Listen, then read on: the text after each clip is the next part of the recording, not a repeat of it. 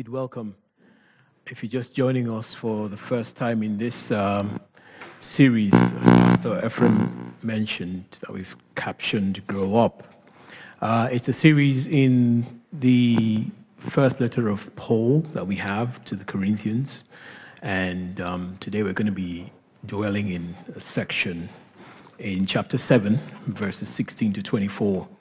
Um, I mean, in starting this section of letter, Paul's concern, even as we look at it, is just to keep the fellowship uh, in Christ uh, as one that presents a good testimony.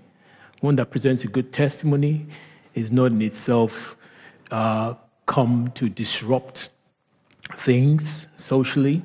And uh, you see that as something that has, that has carried on and continued even through chapter 7 right up to where we are going to be looking at today.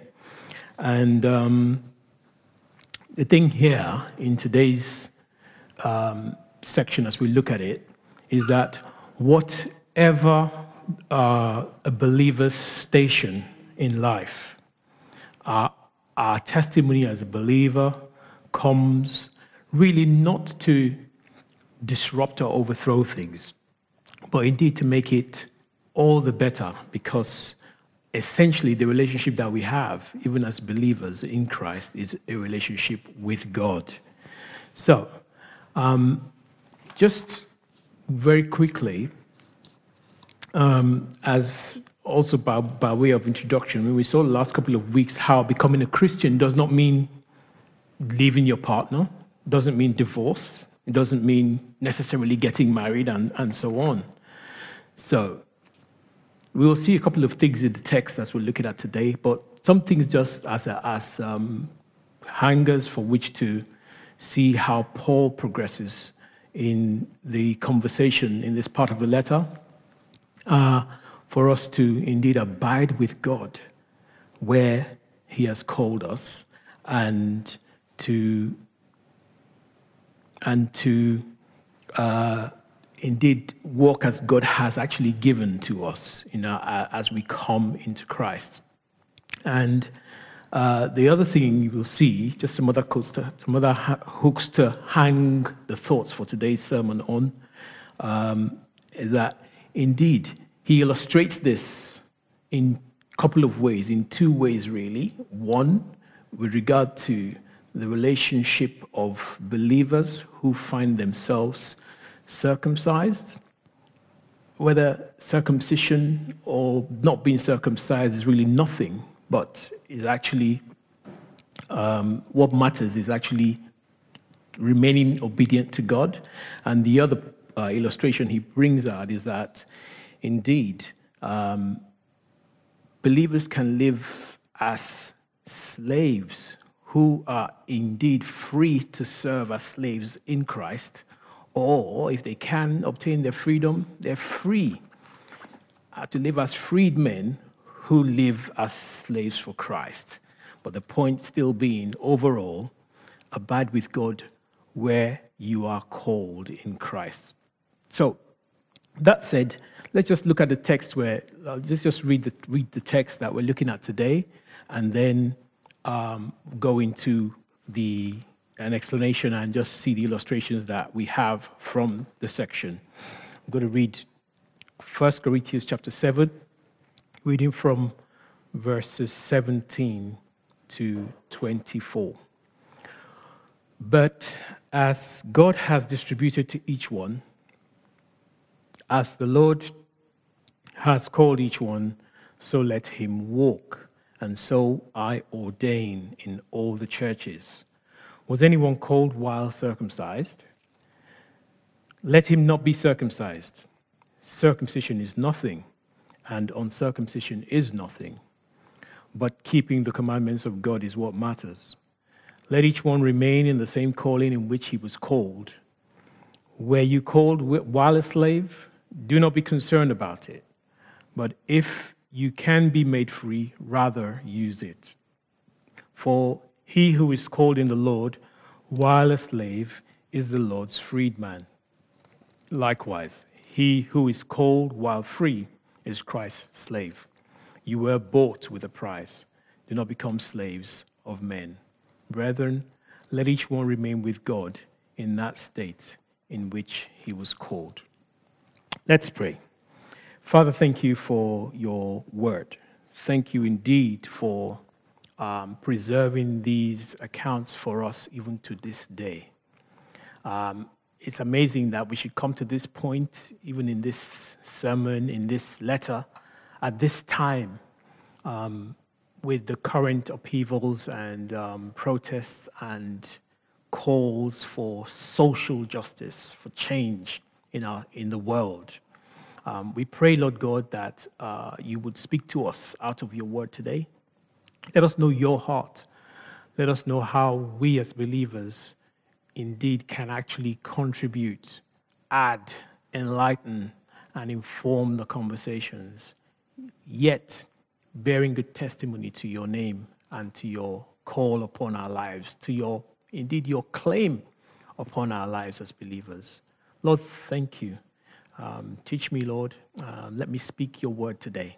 Let me speak out of your heart, out of your spirit, Lord, um, to the glory of your name. Thank you, Heavenly Father. I pray this in Jesus' name. Amen. Amen. Now, we're looking at this um, point. First thing that um, Paul really is, is straight out of the gate highlighting as we come to this section. You know, walk indeed as God has distributed and walk as the Lord has called. That's key, that's important. We see that in verse 17. Um, you see, as believers, in our walk with, with, with, in our relationship with God, or our walk rather as Christians, is primarily one of a relationship with God through Christ. That's primarily who we are. As a spiritual relationship. We talk about being born again, not of the flesh, but of the Spirit. And being born again, being added to the body of Christ. Um, Christ talks a lot about his kingdom, not being an earthly one, but a spiritual one, being a heavenly one. Nevertheless, does God not have anything to do with the world? Does God not have anything to do with the affairs of men? He certainly does. He rules and reigns over all the affairs of men. And we will see in some, some as we go to the illustrations, some things which God is involved and overall, but yet still go on under God's watchful eye, under God's authority, under God's power, all subject to God. Um, so, in the first place, the point made here is that um, we are called of God. This is first thing that needs to be established for everyone who's listening to this today, and this is first takeaway. Are you called by God? Do you have a relationship with God? Do you have a spiritual relationship with God through faith in Jesus Christ? That's important.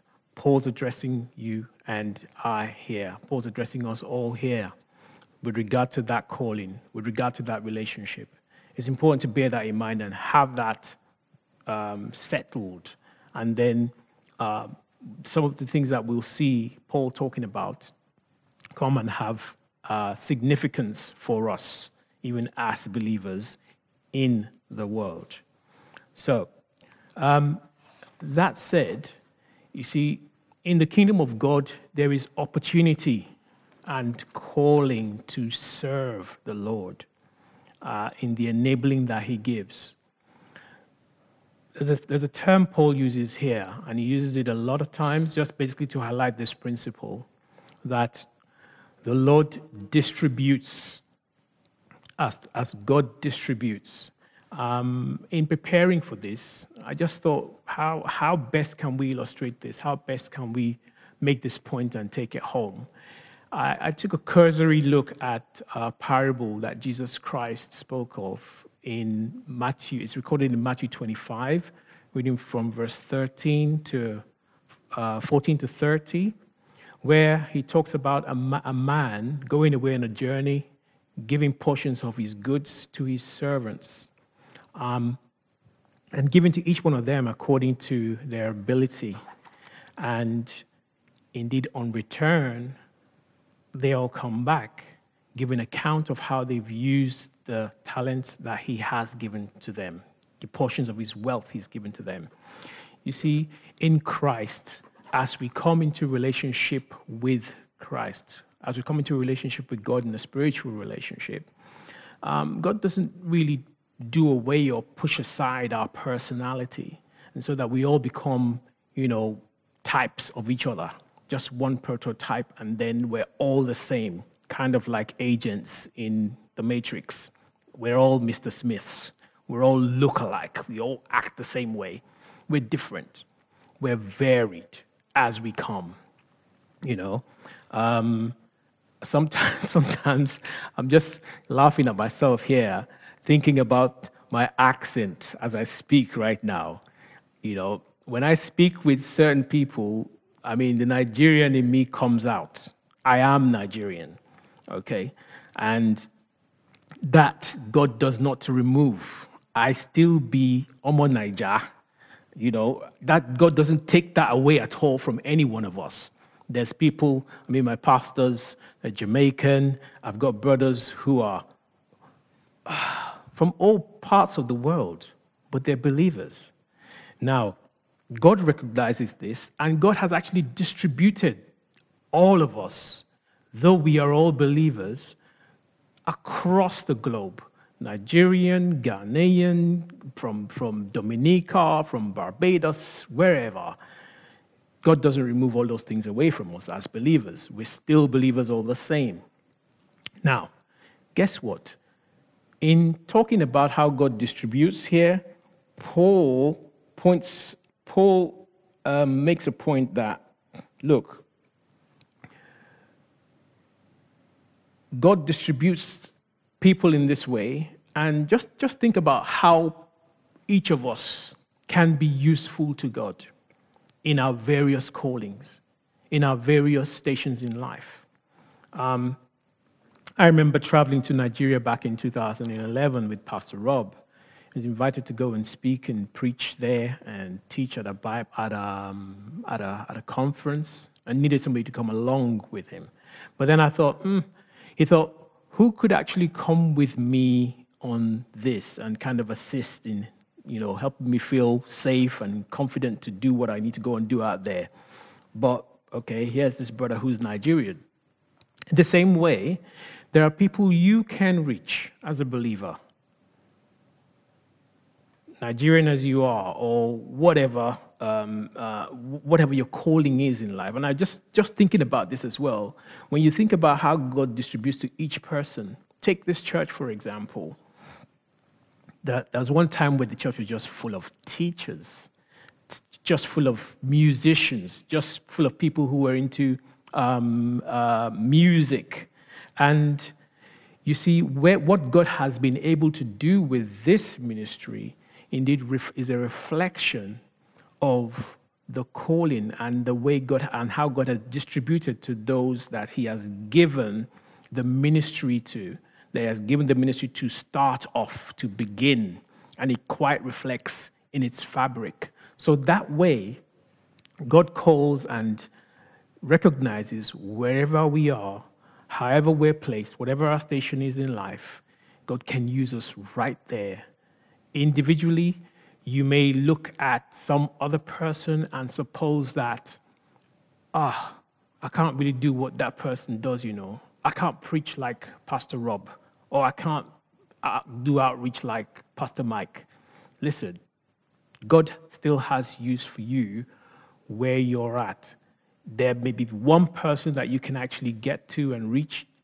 And because of where you are in life uh, when you come to Christ, that's important to God. It's not um, a small thing or something to be just pushed aside. Don't bury it, dig it up, recognize it. This is the thing Paul is actually this is the overriding principle that Paul's actually um, um, making here.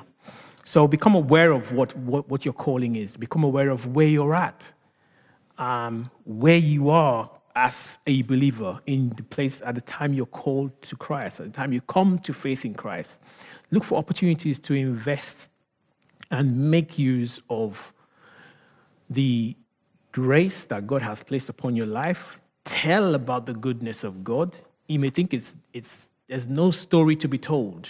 There's, no, there's nothing to be told. You've had a horrible life, but now you're in Christ. That's a testimony that God can use right there where you are. Small as you may be in your own eyes, um, you're called in that place to serve God, to testify for Him as His servant. That's putting the talent that God has given to use, even for His kingdom. Amen. Now, go, going on, let me not uh, belabor the point. I, re- I just realized time is time really flies when you're standing up here. He illustrates. We go straight to the, to, the, to the first illustration that Paul makes of this relationship and of this point. Verse 18 and 19, he says, Is any man called being circumcised? Let him not become uncircumcised. Is any man called in uncircumcision? Let him not be circumcised. Circumcision is nothing, and uncircumcision is nothing but the keeping of the commandments of God. Now, these guys, um, these, these Corinthian believers now find themselves as believers in Christ, both Gentiles, as the, all people who were not Jews originally, and Jews who don't want to have anything to do with Judaism anymore. So they're all wondering, what does this mean? I was circumcised. Oh, I'm not circumcised. And there are all kinds of external pressures um, trying to get them to identify with the Jews, on the one hand, those who are thinking about being circumcised, and those who don't want to identify as Jews because of pressures in society at the time to um, identify with the culture. Um, Christians, there's there's a bit of background there, but Christians, or Jews rather, having had a history of um, non non supportive, uh, a kind of non supportive identity or role against Roman Roman government and Roman occupation, just were frowned upon by the society, but now wanting no longer to identify. But Paul's saying, guys, there is really no need for this. There is really no need for this. And so, question becomes then, what should they do? Should they be trying to be circumcised? Should they be trying to get uncircumcised?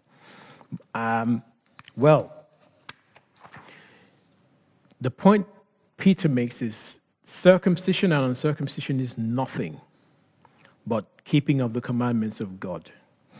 Uh, if you there, there, there, was an there's an account in the um, Acts of the Apostles, for example, in chapter 11. This addressing the Gentiles, those faced with the pressure to identify and be circumcised, uh, where Peter explains to Jews who took issue with Peter going to associate and actually eat with guys who were not Jews.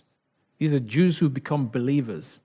And um, there, Peter explains to the, to, the, to the brothers look, how he heard a voice telling him, What God has cleansed, no longer call unholy. So, those men not being circumcised, the guys who complained thought those men who were not circumcised actually defile you. They defile your, your relationship with God. But Peter's explaining, no, not really, because God has actually identified and received and welcomed these believers into Christ. So there really isn't a place for or a need for believers who were, Jew, who were not Jews to identify uh, by circumcising. Now, look, um, when we think about how, uh, um, how to shed some more light on this point, now, we may, at this juncture, just make almost an immediate transference of this into the current, you know, arguments for social justice and, um, and not yet see how we can relate to this.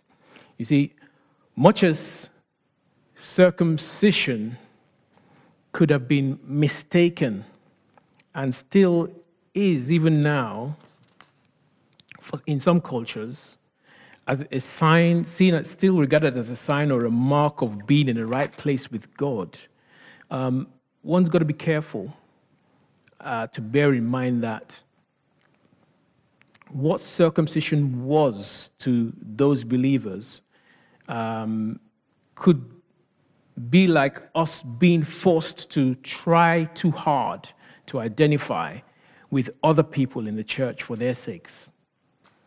Let me repeat that point.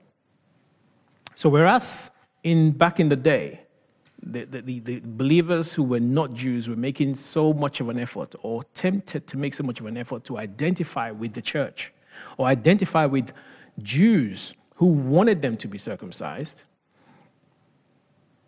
In our day, do we face pressures like that? Do we face pressures to try and identify too hard with those in church who want us to look a certain way? With those in church who are believers who want us to look or conform to certain practices for their sakes? You know, in doing so, what, what would we be doing? Would, be, would be encouraging their irresponsible or unwelcoming behavior towards new believers? Would we be um, asking people who God has already received to kind of go through some additional tests which we want to introduce as a measure for accepting them into the body of Christ? People don't have to conform to our social class, for example. You don't have to have the same, hold to the same arguments that we hold to. Of course, where they're non essential arguments about um, our faith and our conviction, our relationship with Christ. They don't have to belong to a certain kind of employment, for example, for, for, for instance. I mentioned earlier on, I remember when back in the day, just joining, um, just beginning to have fellowship with Ecclesia back then, Calvary Chapel, South London.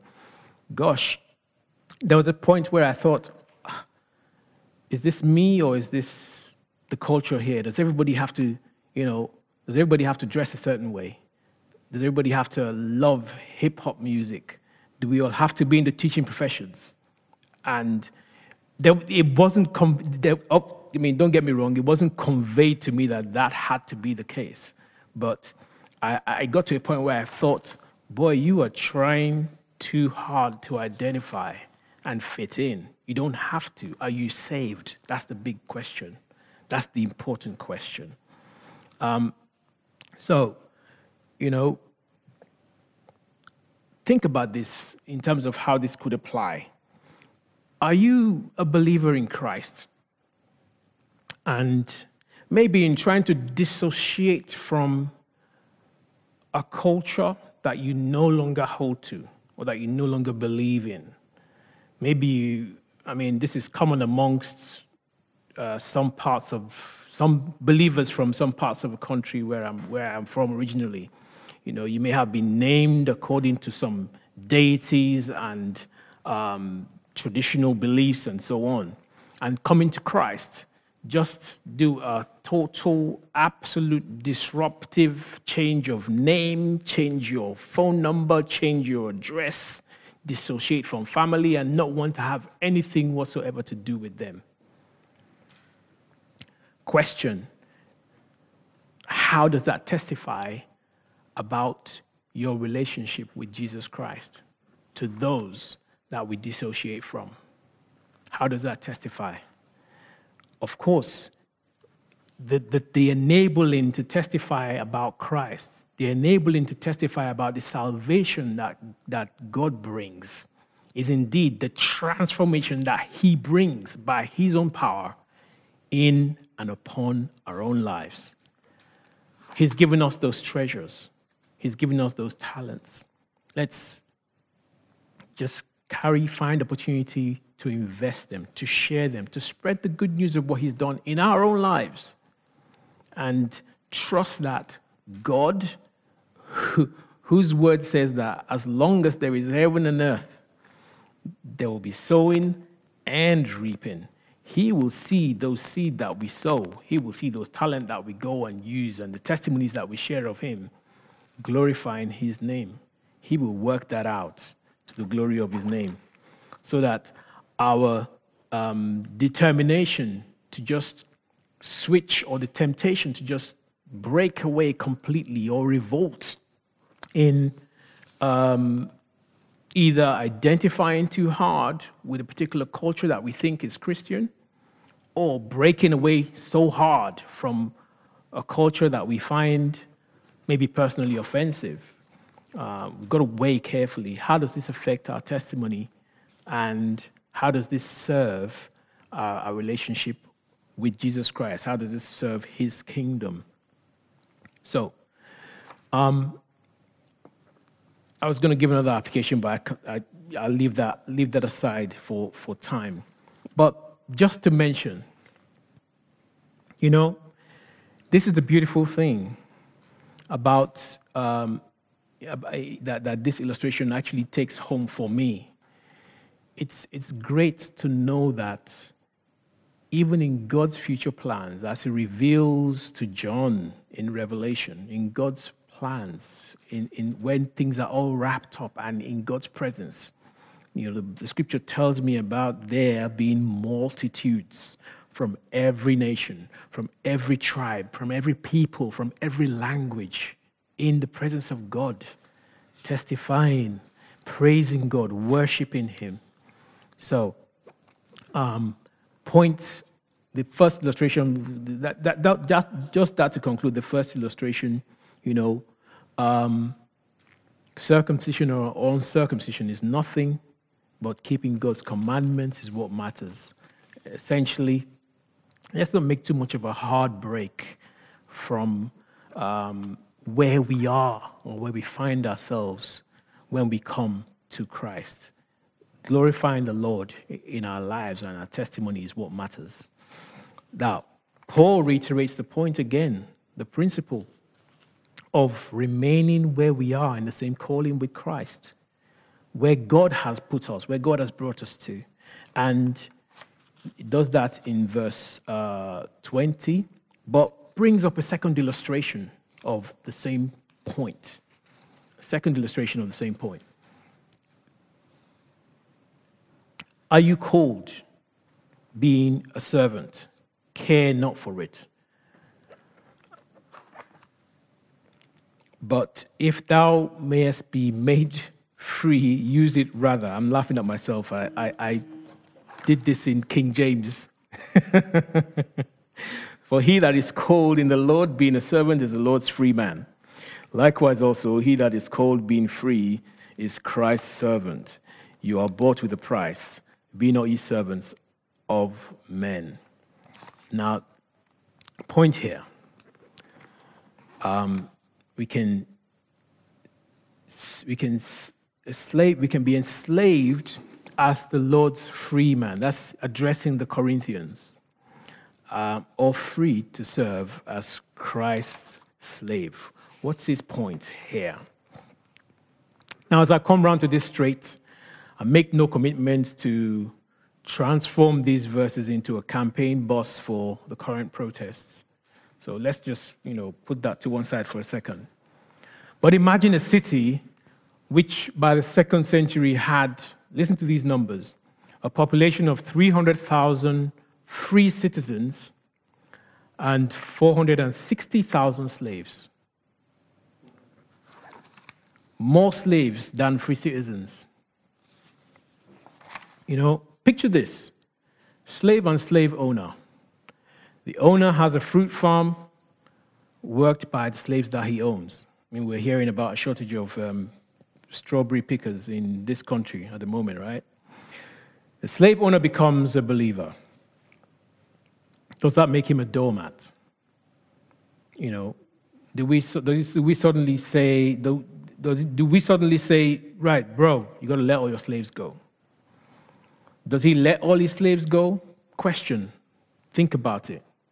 If he does, should he come to terms with them on which they're free to stay or leave? What happens to his business?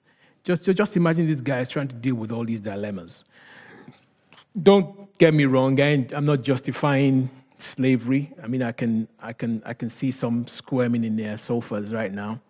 Um, picture this again slave becomes a believer. Does he ask to be let go?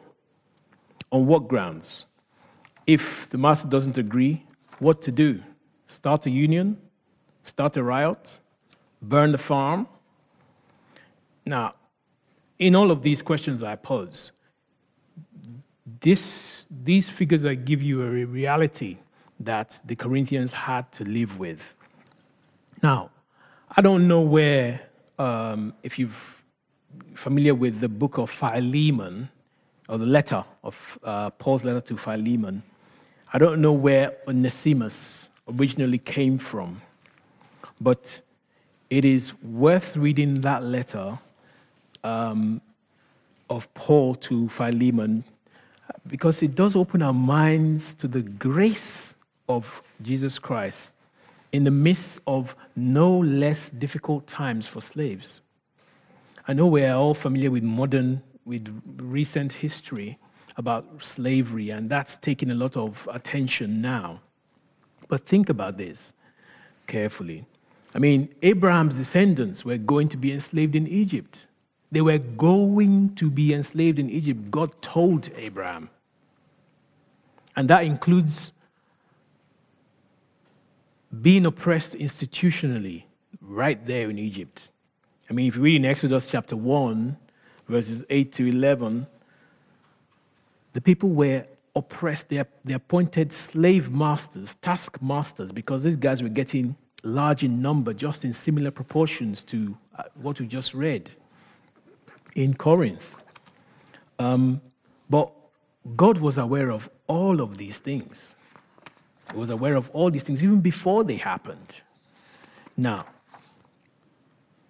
again, I said, don't start squirming in your seats because in both of these instances, Paul, writing to Philemon, is doing something there. He's making a personal appeal to uh, Philemon to be gracious. Philemon was a slave owner who'd become a believer as well. And his slave Onesimus had done a run, you know, done a runner, taken off, but while he was away, became a believer as well. So just picture that for a minute. These are real life situations, not imagined. And then Paul makes an appeal to the owner of the slave to receive him back. How easy could that have been for him? And not only to receive him back, but to receive him back as a brother in Christ. And receive him back not as a slave, but as a freed man. Now, I, emphasize that point because the thing that comes out here and is very clear to see is that we're dealing with human beings here. And that's where the problem lies. And this is where the grace of Christ comes in. This is where the salvation, the work of redemption that Jesus Christ does, comes in. Paul wouldn't have any grounds to appeal to Philemon to receive uh, Onesimus back, but for their relationship in Christ. Lovely letter, worth reading, worth reading. Um, let's move on quickly because of time. But what Paul was doing there was absolutely countercultural. Absolutely countercultural. Now, God via Moses, in the other instance, says to Pharaoh, Let my people go. God heard, the, God heard the, their cries of distress because of the harsh slave drivers. God was aware of all those things. In fact, God said He Himself is aware of the sufferings of Israel in Egypt under their harsh slave masters. it's kind of odd just picking these illustrations, and I didn't um, select them to, you know, put my bet on, on a horse here. But it's odd that there is a sense in which the oppression of the slavery recorded in Scripture and the deliverance that God brought about for Israel out of Egypt somewhat reflects the promise of salvation that we have a hope of receiving in Jesus Christ. We're in the world. There's loads and tons of injustices here. So many. Did I say don't cry out when you're oppressed? Of course not. I say don't try to protest um, harsh treatments? No. Don't even seek the salvation of those who mistreat you. It doesn't extend to that. Seek their salvation. Is God aware of what believers face right now? Is God aware of believers caught in injustices of all kinds human trafficking, child prostitution, religious abuse, sexual abuse, police brutality, child pornography, child abuse, corruption and bribery? I mean, in many of our own home countries, diverse as we are, we know the kinds of things that, the injustices that take place. They're, they are so wide scale and just leave you exasperated, kind of out of fight completely. Does it, does it mean don't fight? Don't, don't make noise about it? It's the reason we have scripture saying that the world, the world, um, the entire world actually, ah, thinking to, I want to paraphrase, I can't remember the exact, what the, what the passage says exactly, but the world actually waits. The world that God set the world in frustration. In, there's an order in the world right now that is quite frustrating, but yet the whole world is looking for its redemption right now. There's, I've said it here before many times, there's no political leader, there's no ruler in the world that's going to bring salvation or solution to all of mankind. Okay? Um, but should we stand for these things? No. Is God aware of these things? Yes. Should we keep quiet about these? No. Definitely not. So, coming home, look at, look at this illustration. Paul, Paul isn't asking for the guys to revolt, unionize, and become, you know, slaves union for freedom. Look at that doesn't say that Christianity is not, was not instrumental in ending the slave trade, for example, in the UK. It was instrumental. People would cry out and should cry out against injustices.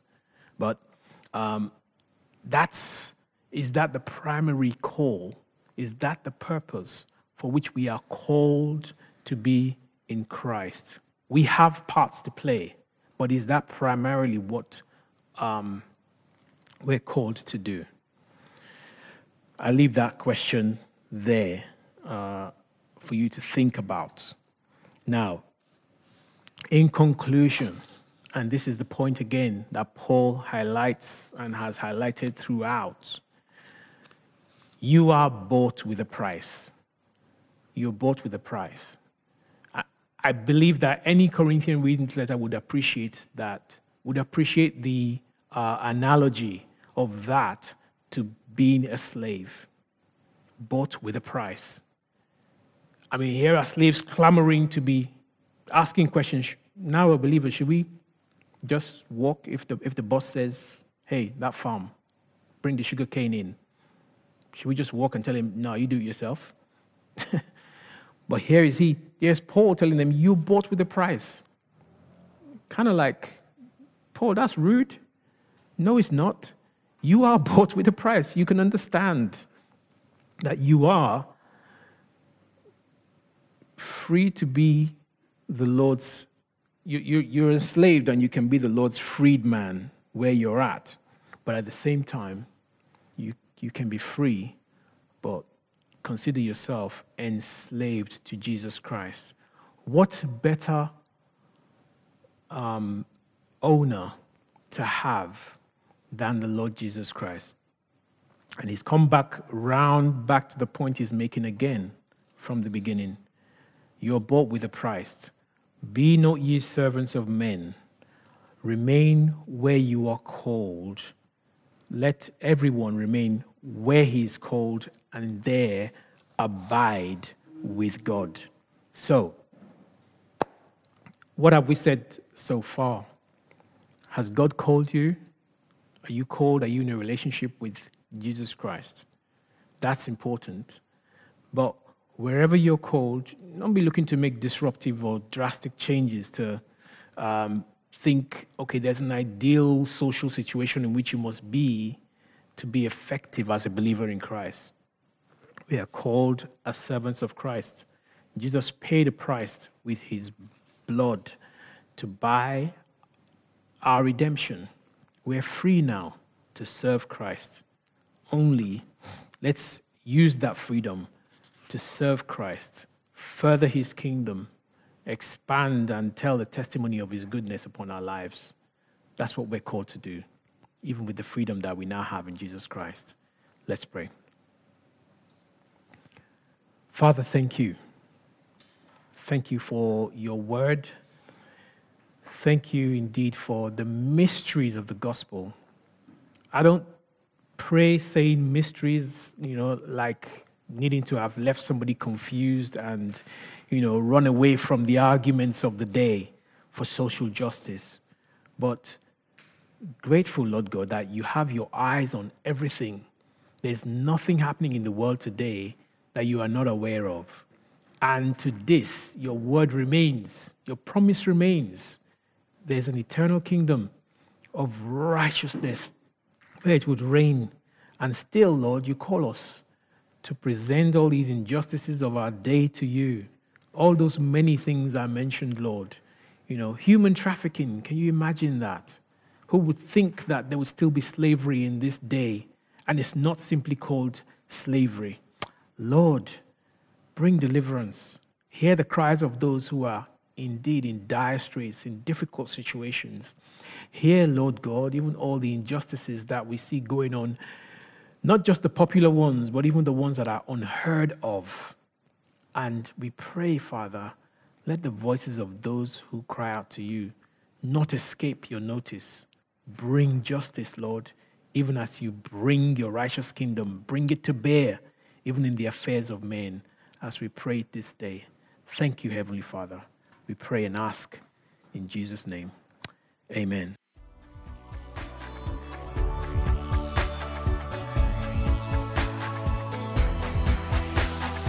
Join us next time for more of God's truth to transform your reality.